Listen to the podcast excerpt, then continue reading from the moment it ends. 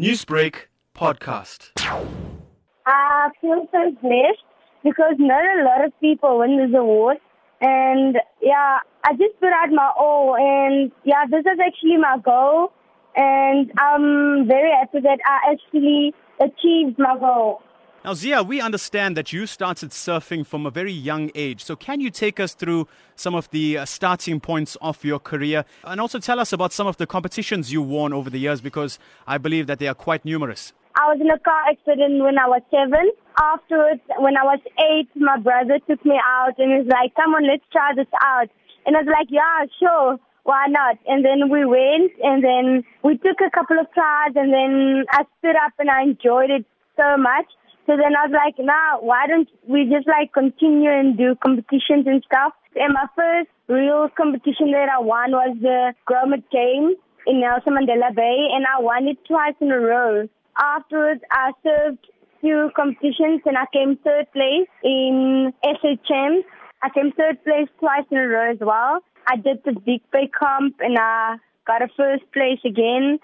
And I did the East London Comp and I got good results. Now, Zia, we know that the lockdown saw various beach closures over the past year. So how has this actually impacted on your training and conditioning? When they closed the beach, I was actually very sad because I love surfing, and I don't know how I held it. But me and my brother, we had like this secret spot at the back closed where we lived.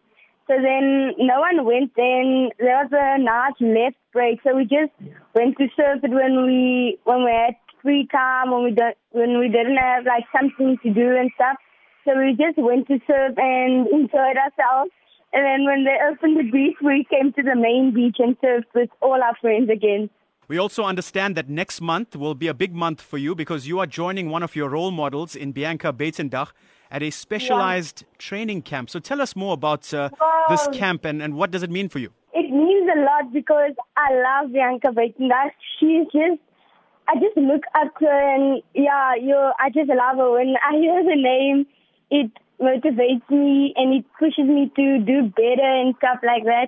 I'm planning to win the SHN Smart Division, and I'm planning to do good in comps because last year there weren't any comps. And then I'm also planning for my future when I'm older, I want to be a professional surfer. So that's actually what I'm planning to do with my life.